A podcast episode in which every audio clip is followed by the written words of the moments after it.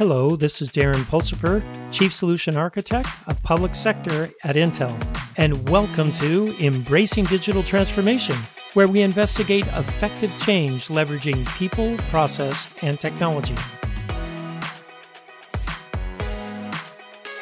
On today's episode, we're going to talk about digital transformation strategy and architecture.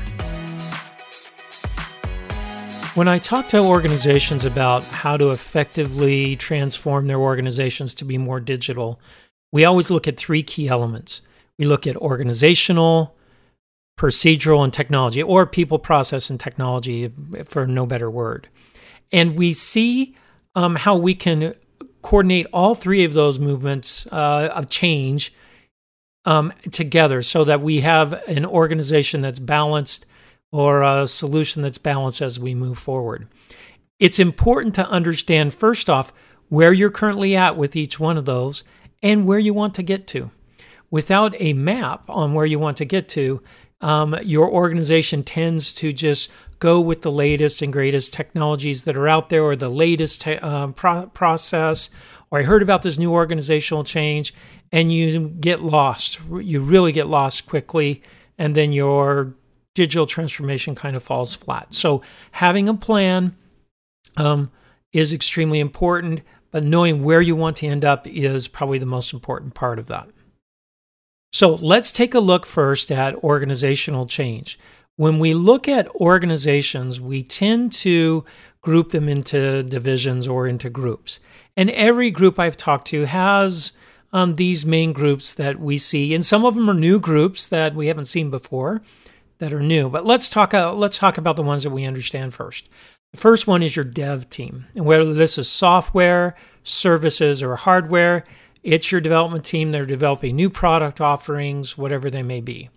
Almost every development team today has some kind of agile or they like this quick iteration uh, movement that has really taken hold in most organizations, most industries today.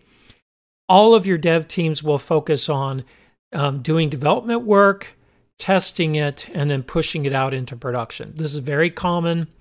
Um, these processes are very well known nowadays and um, very mature. The next organization I want to look at is my IT organization. What motivates them? Well, the primary things that uh, motivate um, uh, IT organization are optimizing their infrastructure for cost and efficiency, making sure I have reliability, and making sure that I have control and security built in. These are the key things that motivate them, and they primarily look at um, compute, storage, network, compliance fits in there, cost fits in there. All these elements uh, fit together that they need to worry about. Now, the next group that we want to talk about is your security team. Security teams have become extremely important as of late um, really taking off in the last um, five or six years, in the last year and a half, especially um, since COVID hit the last year. We're seeing security teams really kind of clamp down and try and figure out how to now manage an organization that's spread all over the place, people working at home. Um, it, it becomes a problem. So they primarily focus on securing um, your intellectual property, your data, and your infrastructure. Common things that they use are identity management, protection, detection, remediation. These are the tools that they use in their world. So, understanding high level how they work is, is important to your organizational change. And then the last group, and probably the newest group, even though they've been around for some time, you may have a pocket of a statistician or a mathematician somewhere in your org um, that um, does some uh, data uh, mining or some data science. Really, the data groups are really starting to take hold now uh, with the advent of the chief data officer and organizations built out around them. Remember, their key focus is analyzing, categorizing, and delivering real value out of the data that's being produced in your organization. Whether it's a manufacturing organization or a services organization, whether you're trying to capture new customers or save money in, in your IT organization, there are so many different areas where data scientists can come to play. And remember, they're dealing with data and also they're interacting with a lot of storage. So, understanding the key elements of each of these groups is extremely important. Finding out where you're currently at and then also where you want to get to. And remember, in order to make an effective digital change, we've got to get all of these groups actually working together so that they have a mutual understanding of each other and what each other brings to the table. Um, that you have one vision, that your data scientists aren't off exploring some data that has no value whatsoever to um, your development team or your IT team. Or um, maybe uh, your security team is locking everything down so tight that um, your development team can't get any work done and your data scientists can't get to the data that they need. So, making sure that we have this common strategy, common process, common architecture ends up being extremely important in this as well. And when we do this, we can um, really get a good data transformation, um, that digital transformation that we really want to get to where we're working as a whole team now with common goals and um, and common outcomes would be ideal. Now, one of the areas that we've found, whereas the hardest area in organizational um, change is at boundaries.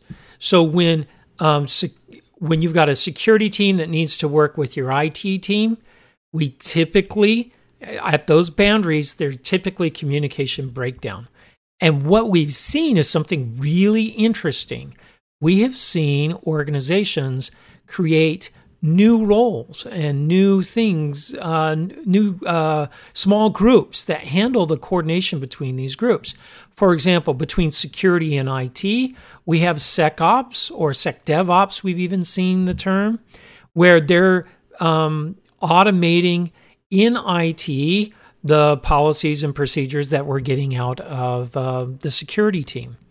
Um, we're also seeing the same thing with um, DevSecOps, right? Where I've got development and I'm injecting security into my development teams. DevOps fits in this same boat, which is the intersection between uh, development and IT ops. Um, some new ones that we start seeing coming up, and I've only seen a couple organizations really do well with this, is like data ops. I have a team that is just focused on delivering data to my data scientists team. A lot of times, the data scientists want to work in their own little sandbox, but it's not reproducible because they haven't involved an IT organization that knows how to scale. They know how to have reliability, all of those uh, things that your IT team focuses on. And then the last kind of new group that we're seeing form is your data dev team. And these guys are um, developers that are working with your data scientists to provide more repeatable applic- uh, repeatable processes through application development or integration of tools and applications together. So look for those four areas uh, when you're um, combining your teams together and trying to come up with this one vision, one goal. Um, guaranteed that um, that role is being uh, done by somebody and sometimes helping someone by giving them a title or some training in that area will um, help smooth out any rough edges that you have when uh, you're going through this transformation. Now, the last bullet I have on here, if you see, is common architecture. It is so much easier to go through these changes when you start looking at some common architectures and common tool sets that you can all rely on, um, that you can build uh, your organization and your processes with um, that common architecture.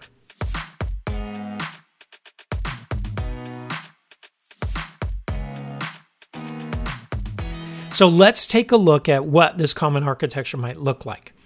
Um, and this is kind of the utopian, the perfect system that doesn't exist today, but we really want it to.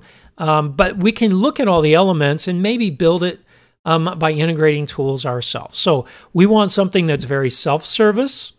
So anytime that a data scientist needs uh, more storage for data, they don't have to call IT and fill out um, a bunch of forms and get um, an architecture diagram uh, with physical layouts in the data center. That just takes too long. So we want this like self-service portal where a data scientist can say, "Hey, I need uh, three terabytes of storage for the work that I'm doing right now." They can go onto a self-service portal and get it. Wouldn't that be great?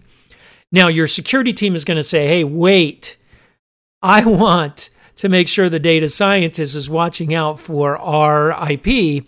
So I want to make sure that it's policy driven so that when the data scientist drops confidential data onto a drive, um, onto storage, that it's encrypted, right? And that um, access control is automatically handled with it. So it needs to be policy driven. This will help your IT teams and your security teams um, with their compliance that they have to deal with, um, with uh, manageability, and all the things that you have there.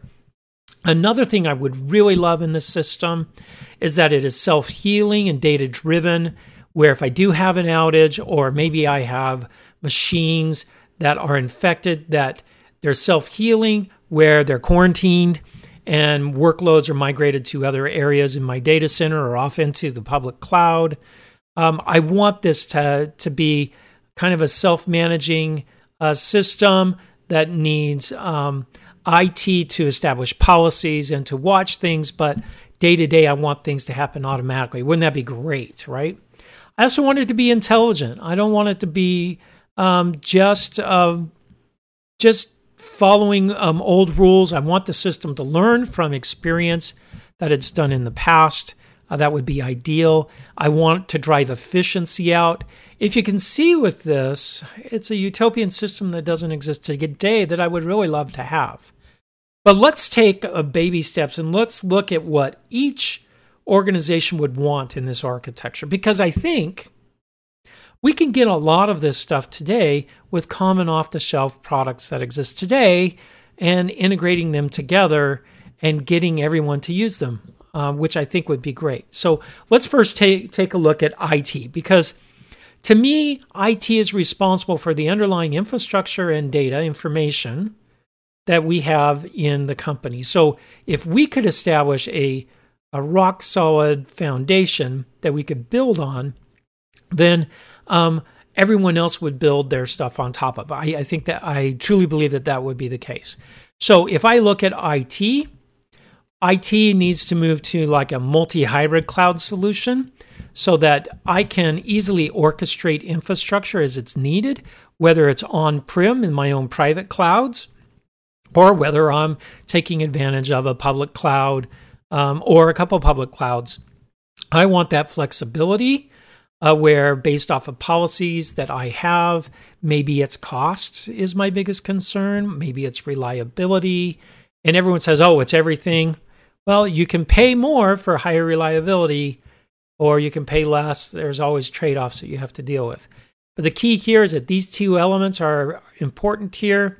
I have a software defined infrastructure that lets me easily orchestrate compute, storage, network, security, and now even new things like memory and accelerators are now moving into that um, software defined infrastructure layer. So, this is a key aspect that you want um, in your common architecture, that multi hybrid cloud foundation. Next, we'll probably talk, let's talk about security, guys. The security guys have a whole lot of things that they would love to put into a system like this and make it as automated as possible. The first is what we call identity aspect.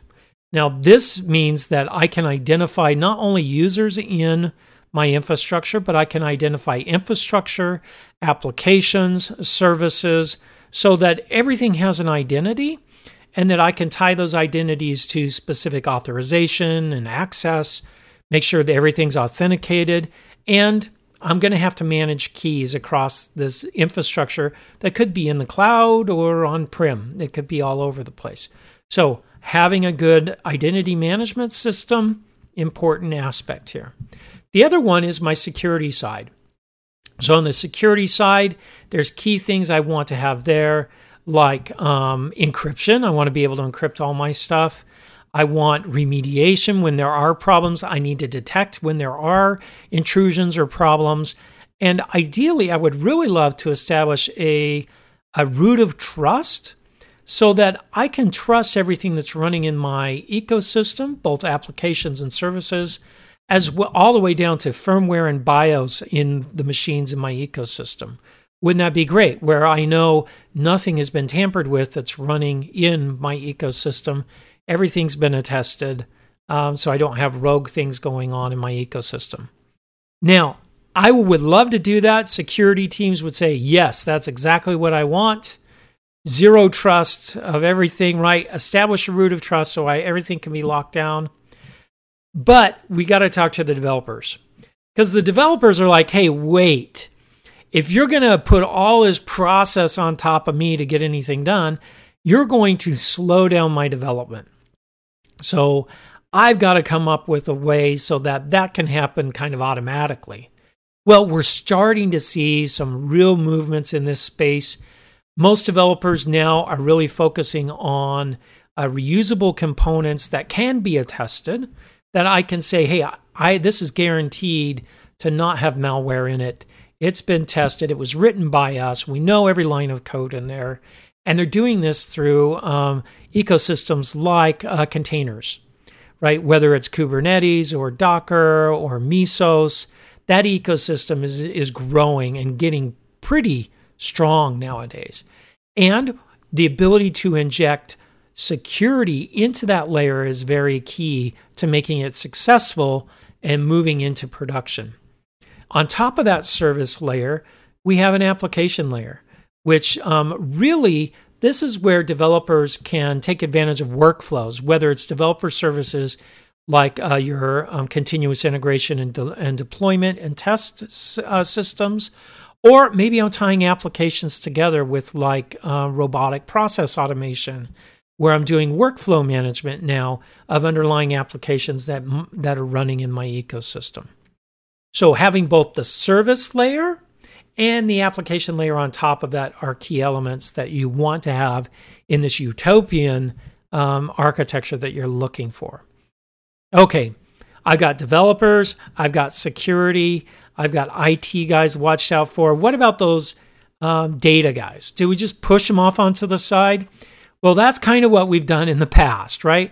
We'll just give them some data and they'll be quiet for a while. Well, now that my data is now scattered across several different ecosystems, public clouds and private clouds, and even out on the edge, my data is kind of all over the place. So we really need something that helps your data scientists and also your application developers um, figure out a better way of managing data. Now, abstracting the data away from the storage is one of the key aspects here so that I can now orchestrate data across this vast infrastructure that I have and not really worry about where the data is actually residing in the moment, but only tying that data to applications and or uh, services that I need to do data analytics or AI ML type type work or maybe it's just an application needs it to get its work done. I want to abstract that so that the data in the application can land on the infrastructure at the best place at that period in time. Um, and this could be out on the edge, it could be in a data center, or my application could be split into a thousand parts, a thousand replicas of itself, and processed in several different places. We need a layer that can help us manage the complexity of where our data is and how to access our data, including in there the security aspect that we talked about before, right? It's great if you lock down your infrastructure, but if you don't lock down your data, if you don't manage your data and access to your data, then the reason you have the infrastructure in the first place doesn't exist. We have the infrastructure so that we can manage data. Think about that. Every application that we have deals with data. Right? So, how to manage that data um, is something that we're starting to see um, some uh, startup companies in this space starting to move move up into this space and kind of take control of the data management plane, this data information management layer. So this ideal architecture that we're coming up with, this utopian architecture, of which there's a lot more moving parts, but this is kind of the high level that we're looking at. Um, we actually call the Edgemere consolidated architecture. Um, and we're trying to see how all these pieces fit together so that I can help organizations um, move into this digital transformation. The key here is understanding what each organization needs, what their use cases are, and doing the best to find commonality between the groups and to come up with a common framework or architecture that the whole group, your whole organization, can work in. Thanks for listening to Embracing Digital Transformation today. If you liked our episode, go ahead and give us five stars on your favorite podcast or video streaming site. You can also find out more on embracingdigital.com. Until next time, keep moving forward and embrace the digital revolution.